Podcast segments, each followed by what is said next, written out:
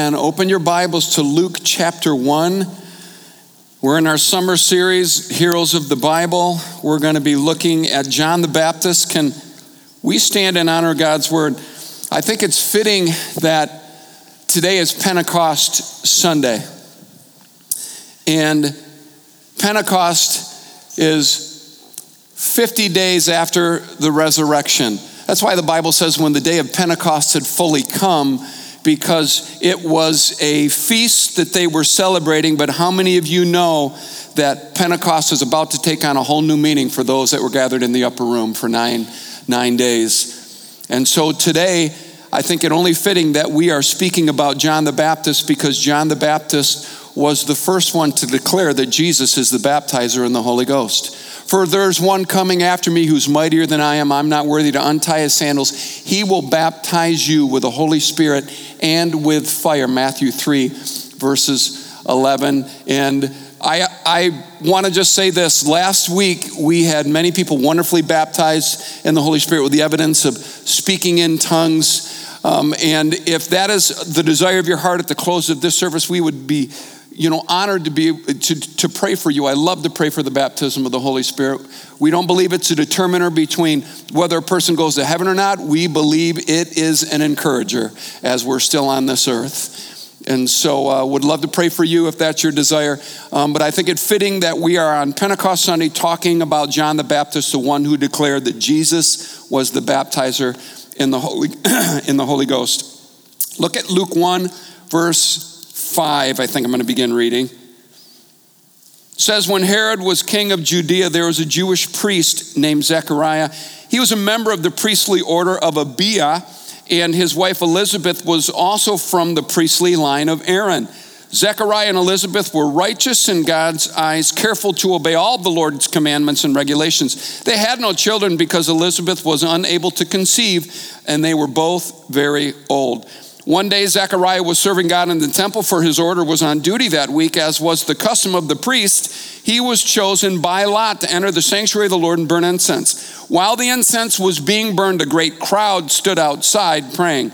While Zechariah was in the sanctuary, an angel of the Lord appeared to him, standing to the right of the incense altar. Zechariah was shaken and overwhelmed with fear when he saw him.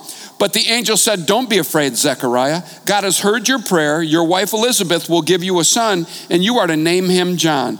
You will have great joy and gladness, and many will rejoice at his birth, for he will be great in the eyes of the Lord. He must never touch wine or other alcoholic drinks. He will be filled with the Holy Spirit even before his birth, and he will turn many Israelites to the Lord their, their God. He will be a man with a spirit and power of Elisha, and he will prepare the people for the coming of the Lord. He will turn the hearts of the fathers to their children, and he will cause those who are rebellious to accept the wisdom of the godly. Father in heaven, John the Baptist, he was a forerunner. He was a forerunner. And God, I thank you for all that you have called each and every one of us to do that there's no template for, that there's no pattern for, but at your leading and at your prompting, we are obediently walking out your word. God, I thank you for the courage and the strength that it takes to go ahead, to pioneer, to plunge. Father, thank you for the strength that it gave Lisa, that you gave Lisa and I to start a church in a home 22 years ago. And all that we're enjoying today and all that you've blessed, because you always bless your word, you always bless obedience. Father, give us the courage to carry out your word, even if there's no pattern, even if there's no example that we could follow regarding what you're asking us to do. Father, thank you that you always lead us in the paths of righteousness. Holy Spirit, you always lead and guide us into all truth. Thank you for where you're leading, and thank you for the courage to follow. In Jesus' name we pray. Amen. Amen. You can be seated.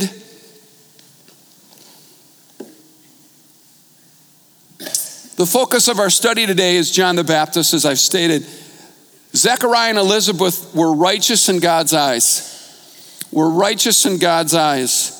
So clearly, their inability to have children was not because of some sin, it wasn't because of some curse, because scripture says they were righteous in God's eyes. They were both old, and it's assumed beyond childbearing years. How many of you know when the scripture says old, it means old? It means old. It's amazing if you look at verses like uh, train a child in the way that they should go when they're old, they won't depart from it. That word old means like Abraham and Sarah old. So when the scripture says old, it means old. We just see, you know, old, it means older. No, when it says old, it means old. And so Zechariah and Elizabeth were beyond childbearing years. Zechariah was a priest, and Elizabeth also a descendant from the priestly lineage of Aaron. So, daddy descended from the priesthood, mama descended from the priesthood. It is clear that John the Baptist's career was set before he was even born. John the Baptist was to be a priest. Don't you think that even the things that Gabriel spoke to Zechariah that he shared would have confirmed that, oh my gosh, he is going to be a priest. How amazing.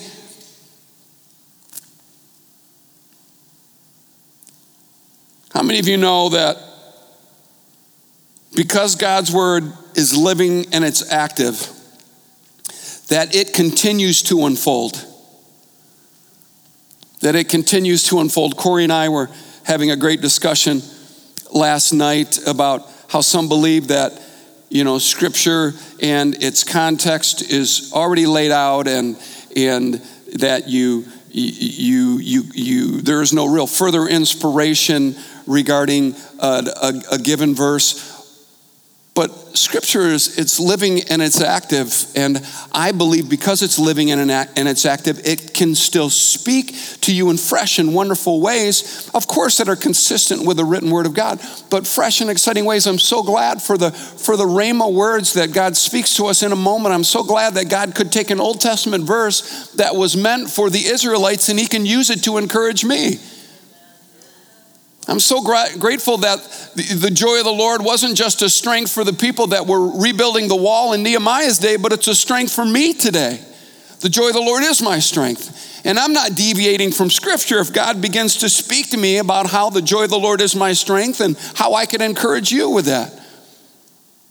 I'm so grateful for that. I'm so grateful that we have John the Baptist as an example that things could clearly be carved out, but that God can do whatever he wants to. And we're going to look and we're going to discover that this morning. I was just telling Corey, I said, man, we're not denying context. We're just simply enjoying a relationship with our living God.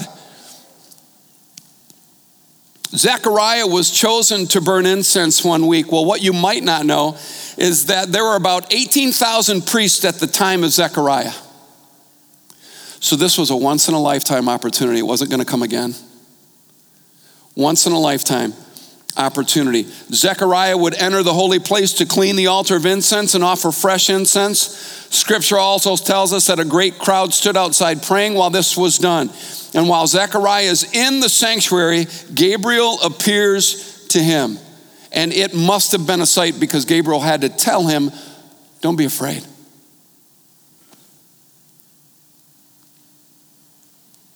I think we need to understand that there's a difference between being afraid of God and fearing God. Those that fear God draw near, those are afraid of God stay away. People of Israel stayed at a distance and they told Moses, You speak with God and you tell us. Bible says Moses drew near the thick darkness where God was. I'm going to tell you no matter what the circumstances are, no matter how unfamiliar they are, if God's voice is is known, you'll have no problem going there. Jesus said, My sheep, they know my voice. My sheep know my voice. Zechariah's afraid. Gabriel tells him not to be. Our prayers don't expire with God just because our perceived window no longer seems open because Gabriel said, you know, that the Lord has heard your prayer. Well, if they're old, they probably were no longer praying for a child because wisdom in the natural would say that that time for us to bear children is come and gone. But how many of you know that our prayers don't expire with God just because our perceived window no longer seems open?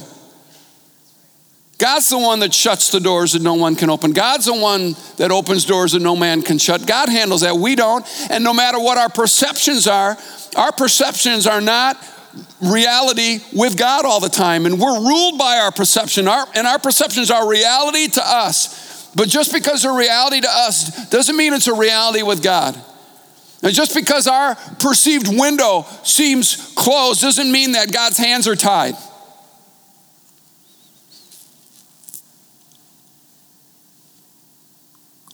And scripture says Zechariah and Elizabeth were very old in Luke 1 7. So you got to believe they probably weren't praying for children recently. Some commentaries say that Zechariah's prayer was for the Messiah to come. If that was true, how powerful that as Zechariah and Elizabeth were praying for the Messiah to come, God sends his son and gives them a son. Isn't that just like God? Always over the top, always gives in abundance, always blesses with room, with, without room to, to even handle it. You won't have room enough to receive God's blessing. What a beautiful picture of God's heart. God sends his son, not only sends them, but because they were praying, if that was true for the Messiah to come, that God gives them a son. Gabriel said that John the Baptist would be a man with the spirit and power of Elijah. Well, let me draw your attention to the fact that the Spirit's power did not manifest in John's ministry with miracles, signs, and wonders. The Spirit's power was seen through John's ministry and preaching. And I want to draw your attention to this. Go to Luke chapter 3. So, what did John preach like? Look at Luke 3. It says it was now the 15th year of the reign of Tiberius, the Roman emperor. Pontius Pilate was governor over Judea. Herod Antipas was ruler over Galilee. His brother Philip was ruler over Iturea and Trachonitis. Lysanias was ruler over Abilene. Annas and, and uh, Caiaphas were the high priests. And at this time, a message from God came to John, son of Zechariah, who was living in the wilderness. Then John went from place to place on both sides of the Jordan River, preaching that people should be baptized to show that they had repented of their sins and turned to God to be forgiven. Isaiah had spoken of John when he said, He is the voice shouting in the wilderness, prepare the way for the Lord's coming, clear the road for him. The valleys will be filled, the mountains and hills made level, the curves will be straightened, and the rough places made smooth, and all people will see the salvation sent from God. When crowds came to John for baptism, get this, he said, You brood of snakes, who warned you to flee the coming wrath? Prove by the way that you live that you've repented of your sins and turned to God. Don't just say to each other, We're saved, for we're descendants of Abraham. That means nothing, for I tell you, God can create children of Abraham from these very stones. Even now, the axe of God's judgment is poised, ready to sever the roots of the trees. Yes, every tree that does not produce good fruit will be chopped down and thrown into the fire. The crowds asked, What should we do? John replied, If you have two shirts, give one to the poor. If you have food, share it with those who are hungry. Even corrupt tax collectors came to be baptized and asked, Teacher, what should we do? He replied, Collect no more taxes than the government requires. What should we do? asked some soldiers. John replied, Don't extort money or make false accusations and be content with your pay. Everyone was expecting the Messiah to come soon, and they were eager to know whether John might be the Messiah.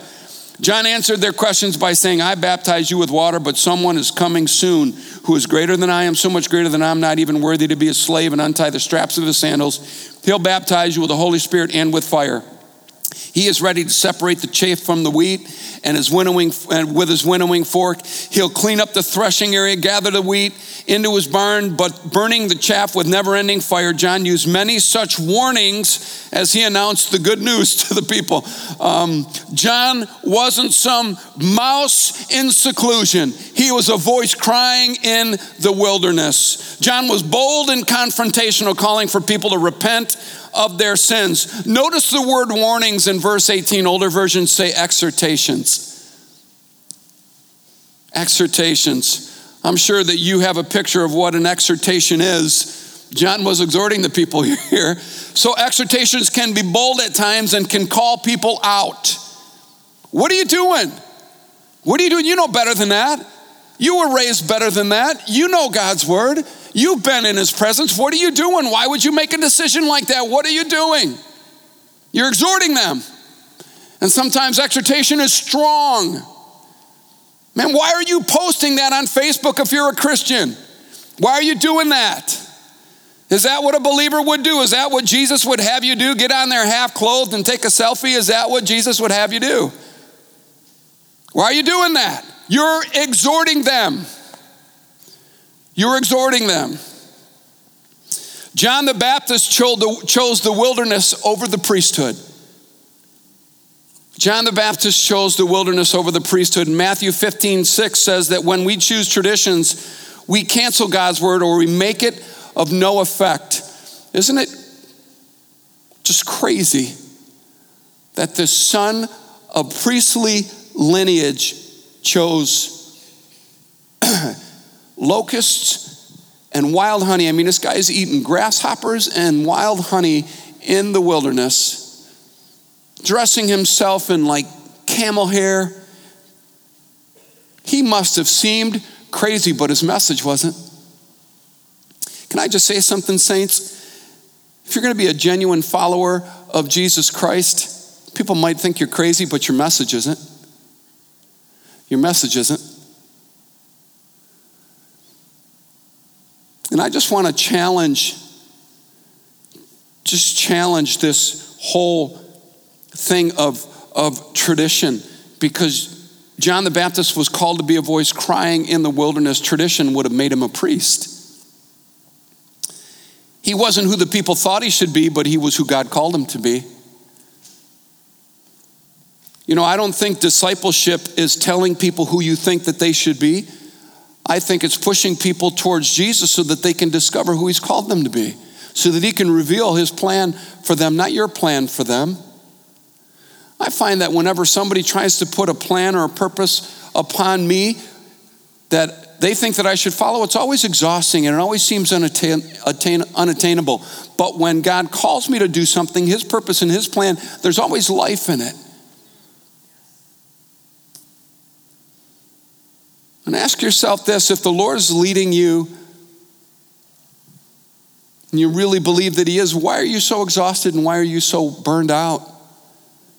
Is the Lord leading you, or are people leading you? Are their intentions and their perceptions and their best laid plans leading you, or is the Lord leading you?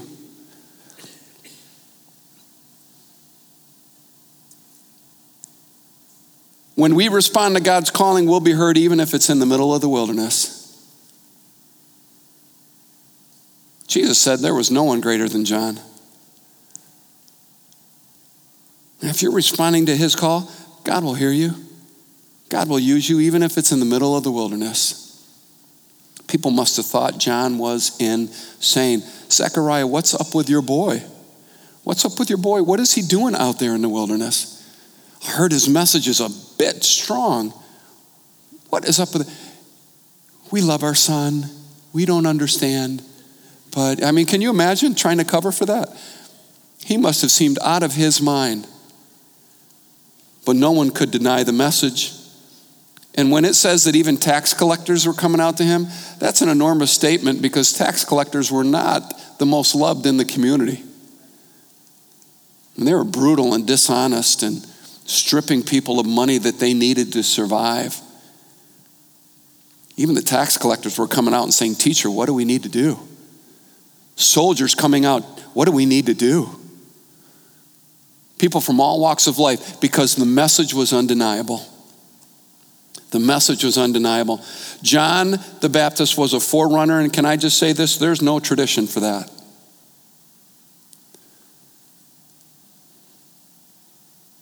And so many times we, we take what God has spoken and we try to filter it through tradition.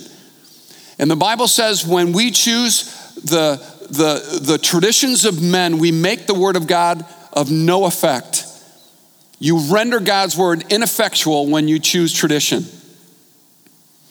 John the Baptist learned from his father, Zechariah. Zechariah struggled receiving the word of the Lord and was silenced in the sanctuary. John received the word of the Lord and cried aloud in the wilderness. Zechariah's congregation served God through traditions practiced. John's congregation came to God through truth preached. Zechariah was one of 18,000 priests maintaining established tradition passed down from Aaron. John the Baptist was a forerunner ushering in a new priesthood through Jesus Christ. Let me just offer a few thoughts as we're winding down here. We can maintain, respect, and honor traditions, but we can't grow in them. We can't grow in them. We grow in the grace and knowledge of our Lord and Savior Jesus Christ. 2 Peter 3:18. You, you cannot you cannot grow in tradition. You can maintain it, you can honor it, you can respect it, and I'm grateful for the traditions that I was raised in and raised around, but I can't grow in them. I grow in Jesus. There's a comfort in religion, but there's no growth or increase. Traditions are like memories kept and treasured. When my mother, father, brother, and nephews passed away, I have wonderful memories of them, but there's no continuing relationship that can grow over time because they once lived and they served their purpose no matter how short. They served their purpose. And traditions are like structures that have served their purpose, and we should be building from them not cowering or not hiding beneath them or behind them, because it's about relationship with Jesus Christ.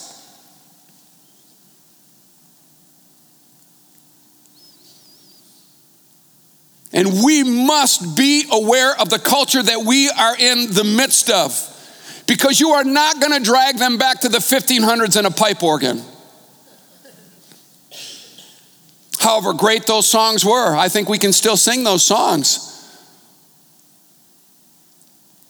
We want to keep bringing people back into how we came to know the Lord. Well, man, those are traditions that you've known, but you're still growing in a relationship, right? I mean, how do you cram the King James Bible down an 18 year old's throat who just came to Jesus? Hey, you might want to get this Oxford English Dictionary too. There are words in there that I, I don't even know. And King James just wanted a translation that was contemporary in his day. And we're in sin and, and we're using perverted texts because we want a, a, a, a, a genuine, accurate rendering in a, in a language that we are good with today. I mean, come on. Come on. I, I, am so grateful for tradition. I, I really, really am, but there's no growth for me there. Man, there's respect and there's honor, but there's no growth. The growth is in Jesus. We grow in the grace and knowledge of our Lord and Savior Jesus Christ. Not everything that people have done in the name of Jesus, and we're grateful. How many of you know that no matter how beautiful the building, we still have to discover growth in Jesus Christ, no matter how long that building's been there? And 50 years from now, should Jesus tarry, people are going to still need to discover Jesus in this structure in a new and a fresh way.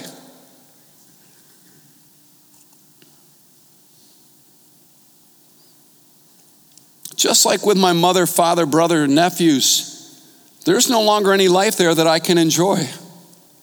They're, they're, they're dead and, and they're gone, and I'm not trying to resurrect them. And I'm not hanging on to them. I'm grateful for them, and I have wonderful memories. Wonderful memories. But I'm not always trying to go backwards. You think that that's what they'd tell me? Hang on to me, never forget about me? Or would they say, John, you go on you with your marriage and your family and man you you you come to know jesus in greater ways and and and, and greater depths and you do all that God's asking you to do, John. See, relationships grow, religion and tradition cannot. Don't ever forget it. And you can have customs, you know, well, Pastor John, don't you have traditions? You know, don't you don't you read the Bible in a tradition? I don't know if I would call my Bible reading a tradition. I do it more out of devotion than tradition. I do it because I love Jesus. I go to church not because it's necessarily a, a tradition. It's, it, it's because I love Jesus that I go to church. We didn't, we didn't tell our boys when they were growing up, listen, we're Christians and you're going to go to church because it's our tradition. We tell them, look, we go to church to find out more about Jesus because we love Jesus and we want you to know him and we want you to hear him when he's talking and know it's him. We didn't push tradition on them. We push truth and we push relationship. And on them. And our desire was for them to have that. And I believe that if we grew our boys to the point where they could begin to discern God's voice, we've done our job. We've trained them in the way that they should go. I think people treat their, their kids, even when they're adults, like they're still children and they're telling them what to do. We're to train them, not tell them. You can tell children what to do because they're too foolish to know better. Foolishness is bound up in the heart of a child. The rod of correction drives it far from them. I think we still have many adults that are foolish because correction was never meted out to them in a loving and a healthy way. But if you want to grow your kids into adults, you, you train them, you come alongside of them and say, Man, is that really the best call here, the best decision? Is that really what you want to do? If, if you see them as children, you treat them like that. And I've seen mothers talk to their young men as if they're boys, and I've seen I've seen fathers talk to their to their to their daughters, young women, as if they're little girls, still coming under their thumb instead of encourage them to grow. You train. You train. Training is different than telling. Training is coming alongside of and offering an example and say, man, we've been there. I mean, you can go there. I mean, we've been there. You tell children, you train budding adults, young men and women, you train them in the way that they should go. You don't tell them this is the way that they should go. You're going to tell an 18 year old, you're going to go to church and that's final. Or are you going to train them and say, man, this is what we found in our years of going to church? That at any given moment, at any given Sunday, God can speak to you and can reveal his heart and what he's got for you at any given moment. That's why I love church. It's why I love the presence of God. What are you doing? Are you telling them? Are people coming under your control? Or are they following your example? See, relationships grow. Religion and tradition cannot.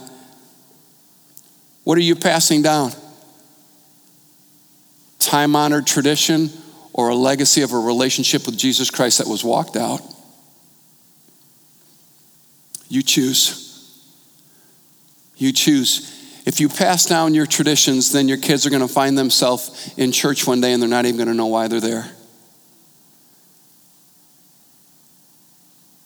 And the reason for being the reason for being there because nobody told them is going to kind of give them this apathy towards the body of Christ, towards church, towards, you know, why do we even go? You know, my whole life I was told that I needed to go to church.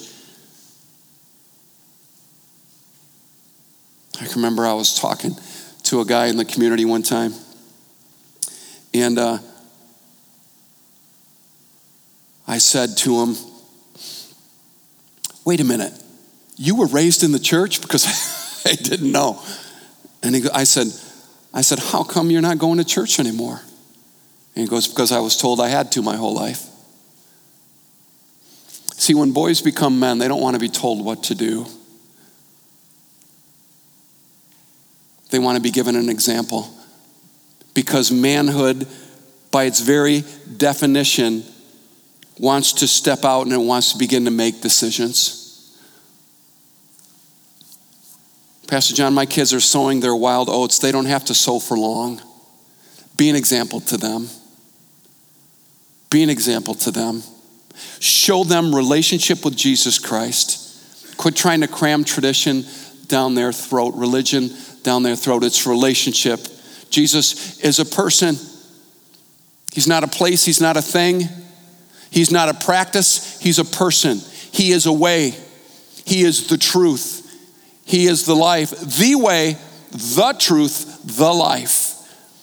So the more you know Jesus, it should be very, very hard for you to get lost, to be deceived, to be killed, because He's the way, the truth, and the life. And all I've ever wanted, and all I believe that any parent, any grandparent could ever want, is for their kids to have a relationship with Jesus. That's what you want. That's what you want. And I'm so grateful that we have John the Baptist as an example because he chose relationship over tradition. Years, lineage passed down. God honored, time honored, but God was doing a new thing and chose John the Baptist, one whose career was carved out for him. All he had to do was just step into it. And he chose to be a voice of one crying. I'm so grateful. So grateful for men like John the Baptist that we can derive so much from and glean so much from. And I just want to pray for you today before we before we leave that maybe you grew up in the midst of wonderful tradition and wonderful people, godly, godly people, just the most amazing traditions. Maybe you grew up in a big, beautiful church with incredible structure, gorgeous setting. But what's God speaking to you today? Scripture says in Deuteronomy 8 that we live by every word that proceeds from the mouth of God. What's He speaking today? Today, if you will hear His voice, harden not your heart. What is He telling you today?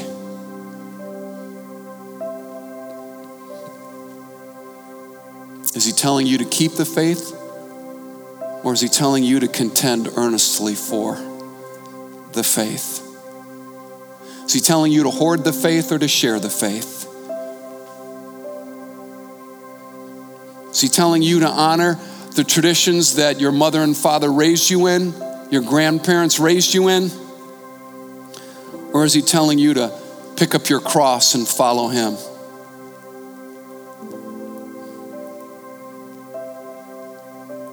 It's married. It's amazing to me that Jesus carried a cross once, but we're called to carry a cross daily. Jesus said we can't even follow him unless we pick up our cross.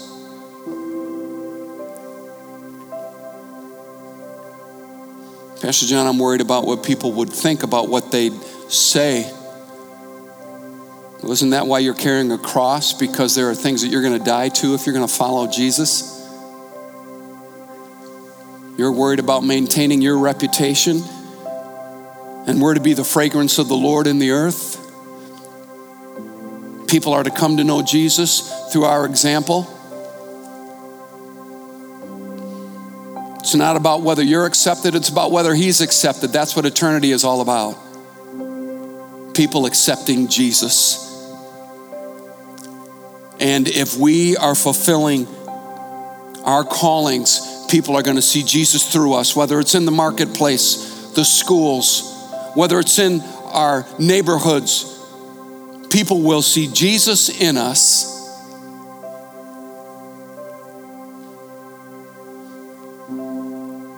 What's he asking you to do? Is it scary? I hope so.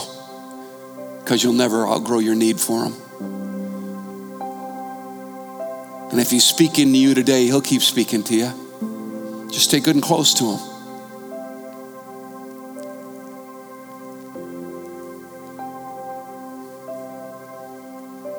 I don't know if I've ever seen what God's asking me to do done before. Awesome. Be a forerunner.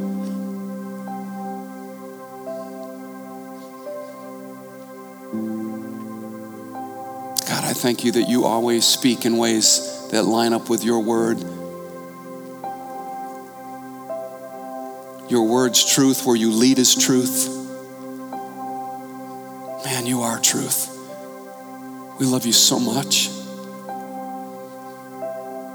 God's speaking to you right now. Is He talking to your heart right now? Is He beckoning you into deeper waters? You've been an ankle, you've been a knee, you've been in waist deep waters. Is He beckoning you in over your head?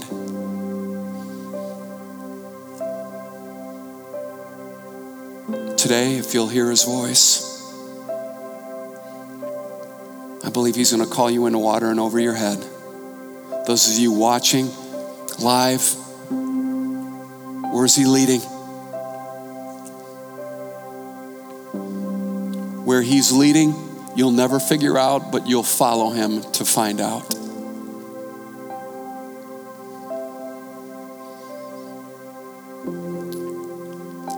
you're here today and you've reasoned long enough. You're exhausted, you're tired from effort, and God's beckoning you back into life giving relationship with Jesus again. And you need to recommit, you need to refresh and renew, or maybe you need to invite Jesus in your heart for the first time. If God's speaking to you all over this place, whoever you are, I just want you to stand right now and we're going to pray together.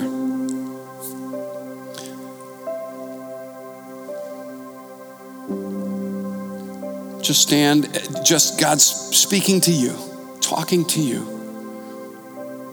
I'm asking those of you that are watching live to do the same. If God's speaking to your heart, stand wherever you are, your living room. Just stand. I just want to pray. Father in heaven, I thank you that there's no greater place to be